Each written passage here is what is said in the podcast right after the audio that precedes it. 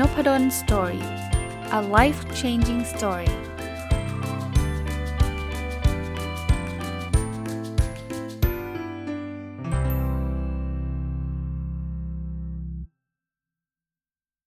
สวัสดีครับ ยินดีต้อนรับเข้าสู่นพดล Story พอดแคสต์นะครับ วันนี้เอาหนังสือที่อ่านจบมาสักระยะหนึ่งแล้วนะครับ คือหนังสือที่ชื่อว่า How to Change นะครับ เขียนโดยคุณ Katy Milkman นะครับ ก็เป็นอาจารย์นะครับเป็นอาจารย์ ผมได้อ่านหนังสือเล่มนี้เนี่ยเพราะว่าทางเพจ Nudge Thailand เนี่ยได้ส่งมาเป็นของขวัญ เพราะว่าปลายปีที่แล้วเนี่ยได้มีโอกาสไปร่วมงานของทางเพจ Nudge Thailand นะครับก็เลยได้รับหนังสือเล่มนี้มาเป็นของขวัญก็บอกว่าส่งมาให้อาจารย์ไม่แน่ใจอาจารย์มีหรือยังหรือว่าอ่านหรือยังนะก็โชคดีว่าไม่ได้อ่านนะครับยังไม่ได้อ่าน แล้วก็ได้มาปุ๊บก็วางไว้หัวนอนเวลาผมวางไว้หัวนอนนี่ไม่ได้แปลว่าจะไม่อ่านนะครับ แปลว่าจะอ่านเลยแหละ ราะว่าทุกคืนจะต้องอ่านอ่านหนังสือก่อนนอนนะก็อ่านจบแล้วยังไม่มีโอกาสมามารีวิวนะครับเเล่าให้ฟังเรื่องของคนเขียนนิดนึงนะครับ อาจารย์เคที่มิลค์แมนเนี่ยก็เป็นเป็นอาจารย์นะครับ อยู่ที่ University of Pennsylvania ก็มหาวิทยาลัยนี้เป็นมหาลัยอยู่ใน Ivy League นะเป็นมหาลัยชั้นนำของโลก แล้วก็จงเรียกว่ามีอาจารย์ที่เป็นนักเขียนเยอะนะ คนที่ดัง ๆ มากๆก็ เช่น Adam Grant นะครับอดัมหลายคนคงรู้จักอยู่แล้วเนาะเขียนหนังสือล่าสุดชื่อ Think Again นะครับแต่เขียนหนังสือ bestseller หลายเล่มเลยนะครับ Originals ก็ใช่นะครับอะไรดีอะดันลืมชื่อซะอีก give and take อะ give and take ก็ใช่นะ หรืออาจารย์ Angela Duckworth นะครับหนังสือชื่อที่ชื่อว่า Grit นะครับ ก็อยู่ที่นี่นะ University of Pennsylvania อีกคนนึงหลายคนอาจจะไม่ค่อยรู้จักแต่ว่าผมเป็นแฟนคลับเลยนะครับ คืออาจารย์โจนาเบอร์เกอร์นะครับ เขียนเรื่อง contagious แล้วก็อีกหลายเล่มนะครับ ก็มาเริ่มต้นรีวิวกันหนังสือ how to change นะครับ ก็พูดถึงวิธีการในการเปลี่ยนนะ โดยใช้หลักการของจะเรียกว่า behavioral science ก็ได้นะ เป็นเป็นเศรษฐศาสตร์เชิงพฤติกรรม เริ่มต้นบทที่ 1 ที่ชื่อว่า getting start นะ ก็คือคือจุดเริ่มต้นนะ ก็มีบทเรียนหลายข้อที่น่าสนใจนะ อันแรกคือเวลาที่ดีที่สุดในการเปลี่ยนแปลงเนี่ย คือเวลาที่เราได้เริ่มต้นอะไรใหม่ ๆ สังเกตไหมเรามักจะมีเขาเรียกว่าปณิธานวันปีใหม่ เพราะว่ามันมันเป็นการเปลี่ยนเปลี่ยนเปลี่ยนปี ซึ่งจริงมันเป็นเรื่องสมมุตินะเวลามันก็เดินไปเรื่อยๆแบบนี้แหละ แต่ว่าพอมันถึงปีใหม่มันเหมือนแบบเขาเรียกว่าเป็น fresh start อะก็คือการเริ่มต้นใหม่อะหลายคน ยังไม่เคยวิ่งจะเริ่มวิ่งวันที่ 1 อย่างเงี้ยเขาบอกเวลานั้นเป็นเวลาที่ที่จะทำให้เราเราอยากเปลี่ยนตัวเองมากที่สุด แล้วก็มีโอกาสที่จะเปลี่ยนตัวเองได้เยอะ กว่าที่เราจะเริ่มวันที่อ่า25เมษายนอย่างเงี้ยอย่างที่ท่านฟังตรงวันอยู่เนี้ยมันไม่รู้จะไปมันไม่ใช่ fresh start อะทำไมจะต้องวันนี้ด้วยนะหรือบางคนก็จะเริ่มจากวันเกิดอะอย่างนี้ก็เป็น fresh start ก็คือเปลี่ยนแปลงใหม่ หรือจะเป็นแบบว่าฉันย้ายงานพอดี ต่อไปนี้เนี่ยฉันจะเริ่มชีวิตใหม่แล้วนะ นู่นนี่นั่นแต่งงานอะไรเงี้ยมันจะเป็นมันจะเป็นแบบวันที่เราจะเริ่มต้นใหม่อะอารมณ์แบบนั้น คราวนี้คำถามคือทำไมอะทำไมต้องเป็นวันปีใหม่ หรือวันเกิดหรือวันวันสำคัญสำคัญแบบนี้เนาะเขาบอกว่าคือเวลาเราเริ่มต้นวันพวกเนี้ยที่มันเป็นเขาใช้ว่า fresh ที่แปลว่าแบบเริ่มต้นใหม่อะ fresh start เนี่ยเขาบอกว่ามันทำให้ให้เรารู้สึกว่าเหมือนกับเราทิ้งทิ้งอดีตไปได้อะปีเก่าผ่านไปแล้วอารมณ์แบบนั้นน่ะมาเริ่มต้นกันในปีใหม่นี้ดีกว่า อะไรเงี้ยจริง ๆ มันไม่ได้ลบไปหรอก แต่ว่ามันมีความรู้สึกเหมือนเหมือนมันลบไปอะอารมณ์อารมณ์มันจะคล้าย ๆ เป็นแบบนั้น เพราะนั้นเนี่ยเราก็จะมีแรงจูงใจเพิ่มขึ้น และอย่างหนึ่งคือเรามักจะสร้างสิ่งที่เรียกว่าการมองโลกในแง่ดีในอนาคตนะครับคือจะมองว่าปีนี้จะไม่เหมือนปีที่แล้วแล้วละ่ะ ปีนี้เนี่ยเราจะออกกำลังกาย ปีนี้เราจะมีการเงินการงานที่ดีอะไรเงี้ยเราจะมีความรู้สึกแบบนั้นนะครับ หรือปีที่แล้วเละมาทั้งปีเลย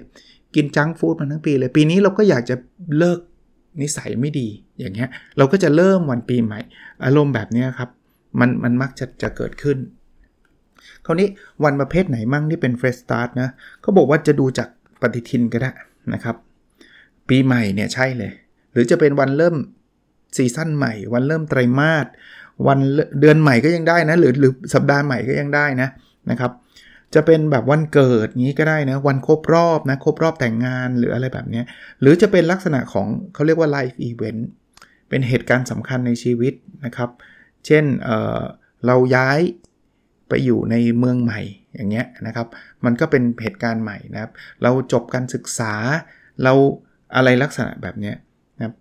หรือมันจะเป็นวันที่เรา reset เรื่องเรื่องราวทั้งหมดใหม่อะ นะครับ เช่นเรามีตัววัดบางอย่างแล้วเราจะ reset ใหม่ สมมุติว่าเรากำลัง track เรื่องของ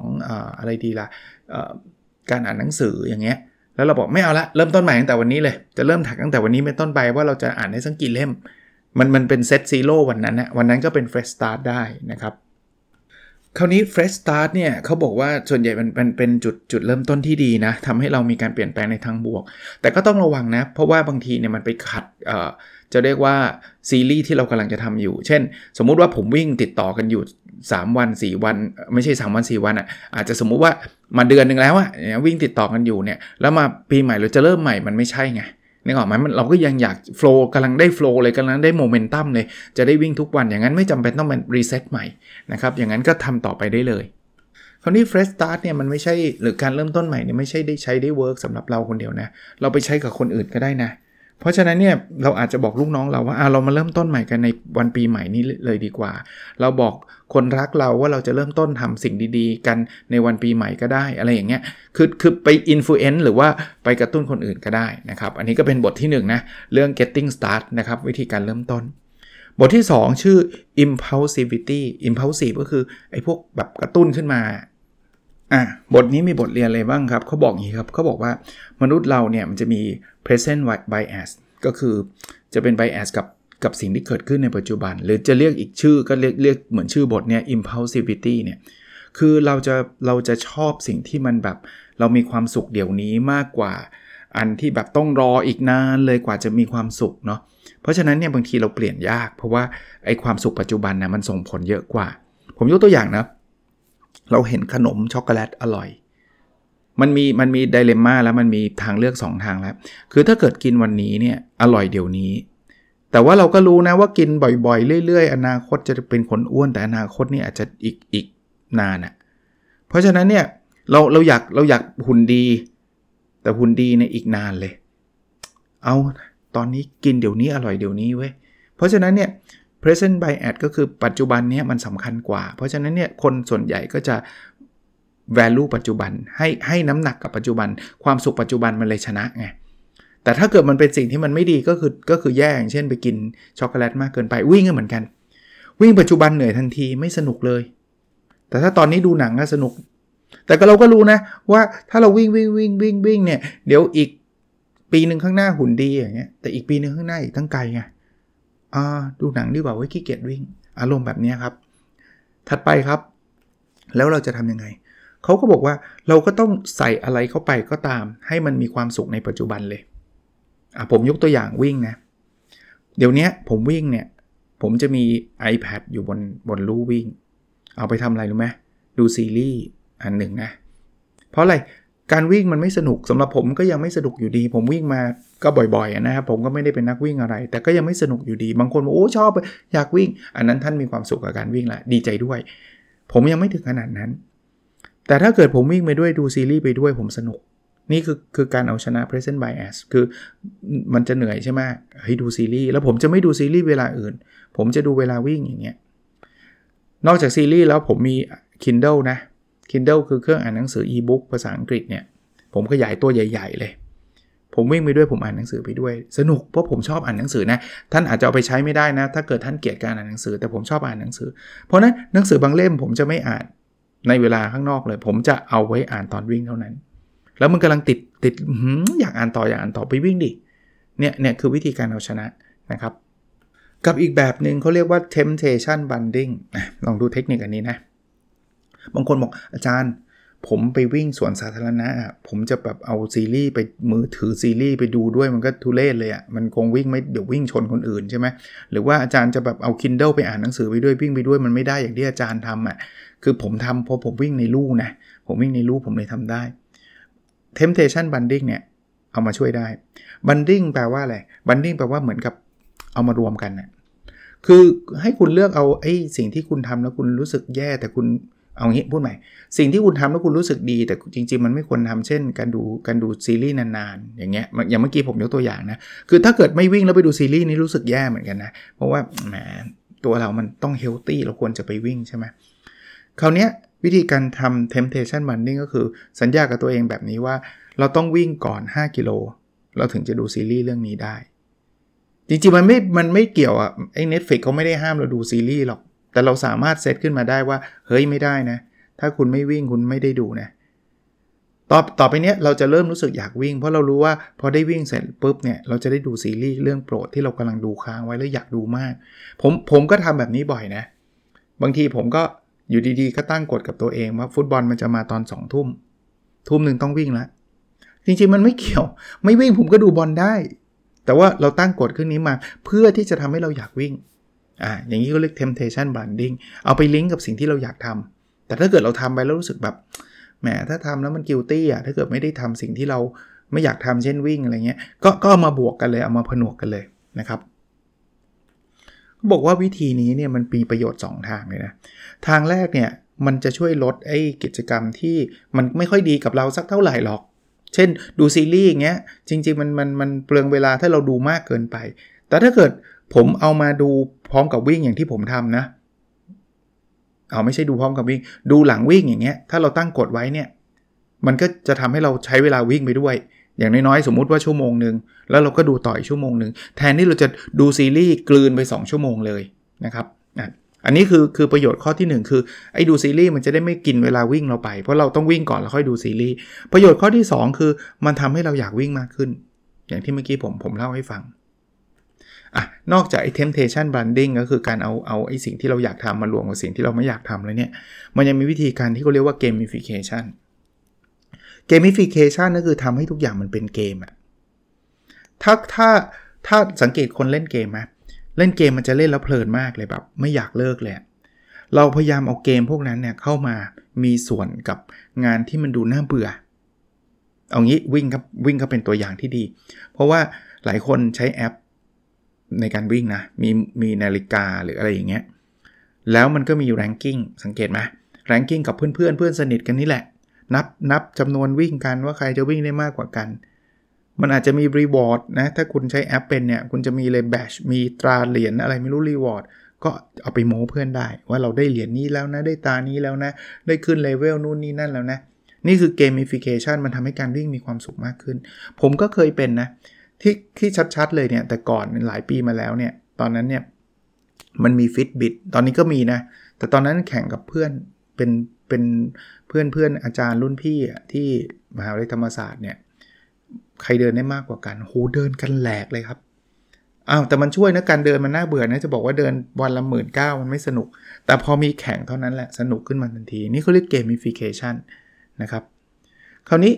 เขาบอกว่ามันจะ work นะไอ gamification work เมื่อเราแบบ buy in นะครับ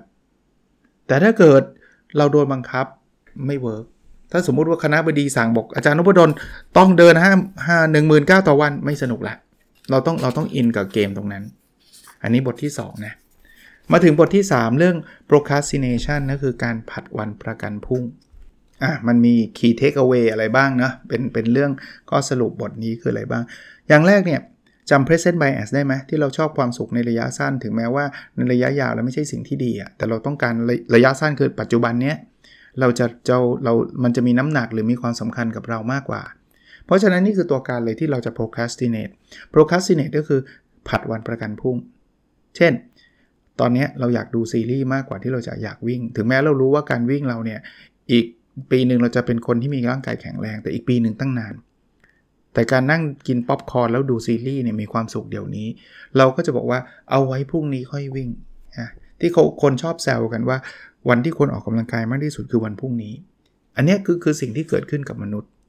คราวนี้เราจะแก้มันได้ยังไง หนังสือแนะนำครับเขาบอกว่าเราต้องเข้าใจตัวเราก่อนแบบที่ผมเล่าให้ฟังแบบนี้ว่าเรามีโอกาสที่จะกินป๊อปคอร์นดูซีรีส์มากกว่าโอกาสที่จะวิ่ง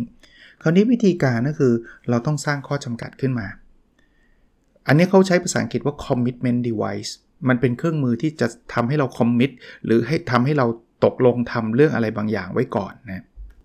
ซึ่งไอ้ commitment device เนี่ยมันมีได้หลายรูปแบบนะ เช่น cash commitment อันนี้เป็นที่นิยมมากเอาเอาเงินมาเป็นตัวตัวตัวประกัน เช่นสมมุติว่าผมอยากวิ่ง ผมอาจจะประกาศบอกเพื่อนบอกว่าเอางี้ ถ้าวันนี้นะ เราเอาเราโอนเงินให้นายไปก่อนเลย 5,000 ถ้าวันนี้ไม่เจอเราตอน6โมงเย็นไปวิ่งสวนสาธารณะกับนายนะ เอาตังค์ไปเลย สมมุตินะ อย่างเงี้ยจะไม่วิ่งมันมี cash commitment นะเสียดายเงินอะคือไม่วิ่ง 5,000 เลยนะเว้ย ถึงแม้ว่าอยากดูซีรีส์กินป๊อปคอร์นแต่ว่า เออ ต้องวิ่งแล้วเว้ย เพราะว่าไม่งั้นจะเสียเงิน 5,000 นี่คือลักษณะของ cash commitment หรือหรือเวลาเราจะฝากเงินใช่ไหมเราอยากจะเก็บเงินเก็บไม่ได้สักที เพราะเดี๋ยวก็จะมีแบบ เออมีเออมือถือใหม่ ต้องซื้อแล้วอะไรเงี้ยก็ก็มีเขาเรียกว่า present bias อยากได้มือถือเดี๋ยวนี้ถึงแม้ว่า อุ้ยเดี๋ยวจะไม่มีเงินตอนเกษียณนะ ถ้าเกิดทำตัวแบบเนี้ยเอาไว้ตั้งนาน ซื้อมือถือก่อน แต่ถ้าเกิดใช้ไอ้พวกไอ้ที่บอกอะ commitment device เช่นล็อกเลยหักหักเงินอัตโนมัติออกจากบัญชีไปเลยพอเงินเดือนเข้ามาปุ๊บโดนหักเข้าเข้าบัญชีที่มันล็อกไว้เลยอะเบิกไม่ได้ถอนไม่ได้ หรือเบิกยากถอนยากเนี่ยไอ้อย่างเงี้ยมันคือ commitment อะ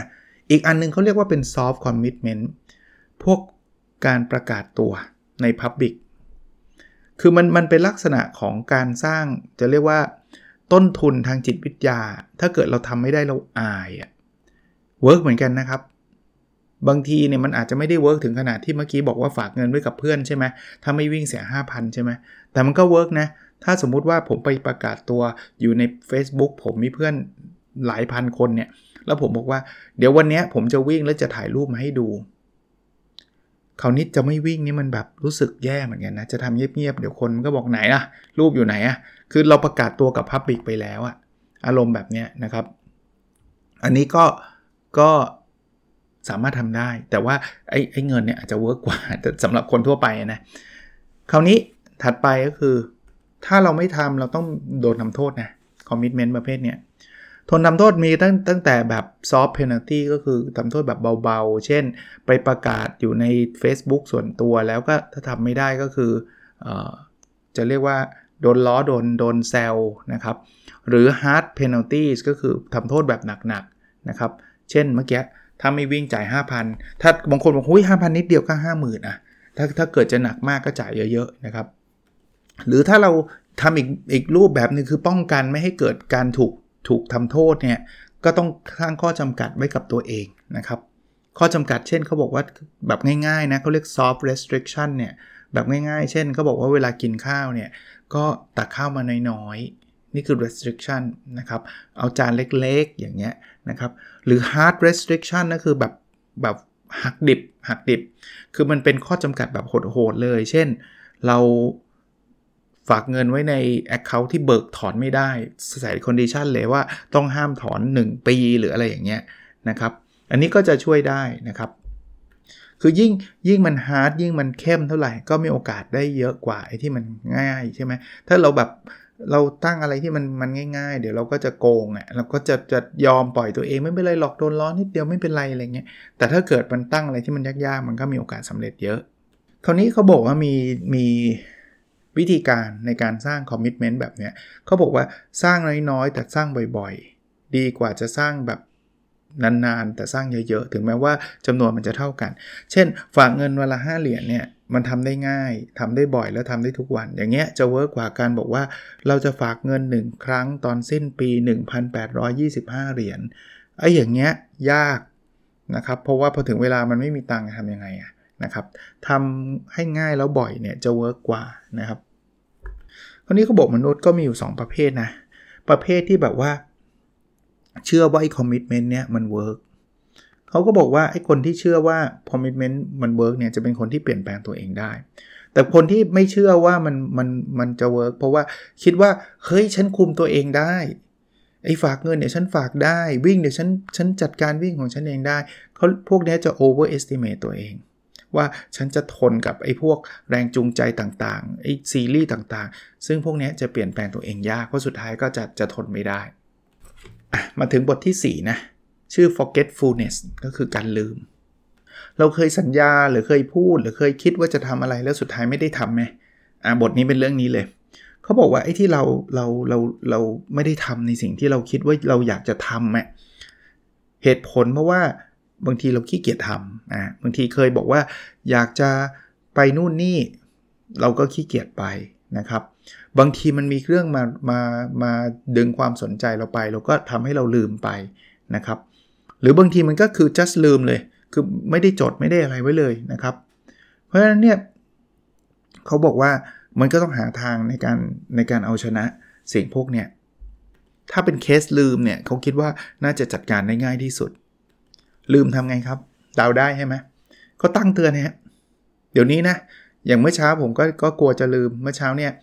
คือคือมีนักศึกษาเขาให้ผมเขียน recommendation แล้วมันจะถึง deadline แล้วผมก็ procrastinate เหมือนกัน ก็เป็นคือมันเหนื่อยบางทีก็แบบไม่ไหวแต่ว่าก็รู้นะ ว่ามันมี deadline แต่กลัวตัวเองลืมเหมือนกันไงเพราะพรุ่งนี้ต้องต้องทำแล้ว ก็ตั้งไอ้นี่ไว้เลย ใส่ในคัล endar เลยว่าเดี๋ยว9โมงเช้าจะลุกขึ้นมา เขียนเอ่อ recommendation ให้นักศึกษานะครับอาอารมณ์และลักษณะคล้าย ๆ แบบเนี้ยแต่มันต้องเตือนก่อนนะไม่ใช่เตือนทีหลังนะเตือนทีหลังก็ไม่ได้ไม่ได้ส่งผลใดๆนะครับ กับอีกอันนึงเนาะเขาเรียกว่าเป็น cue based plan cue based ก็คือมันต้องเป็นต้องลิงก์กับ action อะไรอันหนึ่งอะเราจะได้จำได้นะครับ เช่นถ้าอันนี้เกิดขึ้นฉันจะทำอันนี้ ถ้าอันนี้เกิดขึ้นฉันจะทำอันนี้ อันนี้กันตัวเองลืม เช่นสมมุติว่า ถ้าใครเป็นอยากอ่านหนังสือเนี่ยก็ลืมอ่านทุกทีเลย วิธีการก็คือตั้ง Q base plan เช่น บอกว่าถ้าฉันแปลงฟันเสร็จแล้วฉันจะอ่านหนังสือ พอมันแปลงฟันแล้วมันจะจำได้ทันทีครับ ว่า อืม เดี๋ยวเราต้องอ่านหนังสือแล้วนะ อารมณ์อารมณ์คล้ายๆแบบนั้น หรือคนอยากเก็บเงินมากขึ้นก็ตั้ง Q base plan ว่าเออถ้าเราได้เงินเดือนขึ้นเมื่อไหร่ปุ๊บ เราจะหักเงินเข้าบัญชี saving หรือบัญชี สะสมทรัพย์ให้มากขึ้นนี่คือลักษณะแบบนี้นะครับ คราวนี้การจะทำอะไรแบบนี้เราต้องเอา Q Q CUE นะ CUE Q คือสิ่งที่มันแบบโดดเด่นนิดนึงอะ่ะมันจะเป็นตัวตัวเราจำได้อะนะครับอย่าเป็นคิวที่แบบว่าถ้าฉันเดินเมื่อไหร่แล้วฉันจะทำคือมันเดินตลอดเวลาเงี้ยมันนึกไม่ออกไงแต่ว่าอย่างแปลงฟันเงี้ยผมยกตัวอย่างมันคือวันละ 2 ครั้งมันจำได้ หรือได้รับเงินเดือนขึ้นเนี่ยโอ้โห ปีหนึ่งครั้งเดียวเองเราจะจำได้นะครับ มันมันจะมีลักษณะแบบนั้นนะครับหรืออันนี้ใช้ได้กับคนอื่นนะเราเราเป็นคนเตือนเขาก็ได้นะ เป็นคนเตือนเขาก็ได้ เช่น เราอยากให้เขาไปเลือกตั้งสมมติ เราพอก่อนถึงวันเลือกตั้งโทรไปเตือนนิดนึงเนี่ยเขาจะไม่ลืมอย่างเงี้ยลักษณะแบบเนี้ยหรือไม่ต้องเลือกตั้งก็ได้นะมีบางคนเนี่ยอาจจะสั่งลูกน้องให้ทำงานเนี่ยคือบางทีสั่งมา 3 เดือนที่แล้ว deadline มันวันพรุ่งนี้เตือนเขานิดนึง บางทีเขาอาจจะลืมไปเลยก็ได้ แต่ถ้าเตือนเขาแต่เตือนแล้วต้องมีเวลาให้เขาทำให้ทันให้บางทีลืม บางทีเตือนแบบก่อน 2 นาทีเงี้ยมันทำไม่ทันอยู่แล้วเราเรารู้ว่างานนี้อาจจะ 2 สัปดาห์เสร็จ อาจจะเตือนก่อนหน้านั้นสักสัปดาห์อย่างเงี้ยเขาก็จะแบบถ้าลืมจริงเขาก็จะจำขึ้นมาได้ อันนี้ก็อันนี้ก็ช่วย แล้วการวางแผนแบบนี้นะเป็นขั้นเป็นตอนสำหรับโปรเจกต์นานๆเนี่ยวันจันทร์คนทำอันนี้ให้เสร็จวันอังคารตัวนี้ให้เสร็จมันมีข้อดีอย่างนึงนะมันทำให้เห็น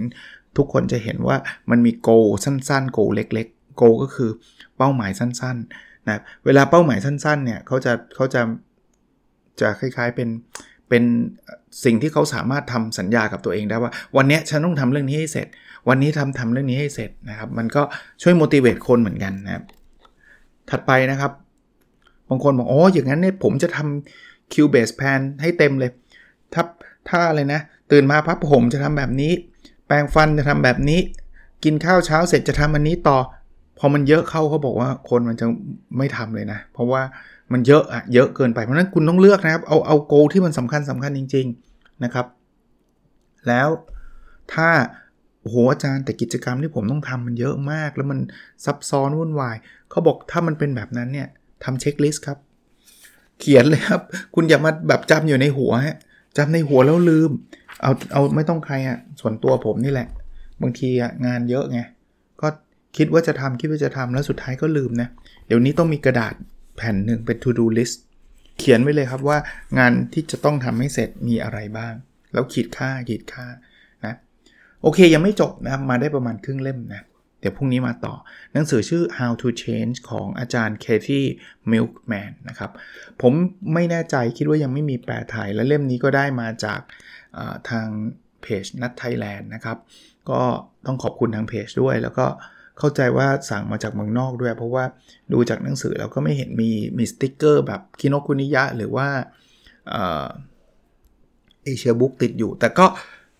คิดว่าในไทยน่าจะมีสั่งได้แหละ แต่ว่าแปลหรือยังเนี่ย สารภาพว่าไม่ทราบแต่คิดว่ายังนะครับ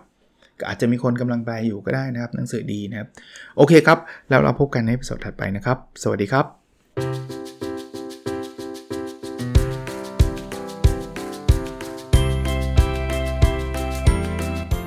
n o p a d o n Story a life changing story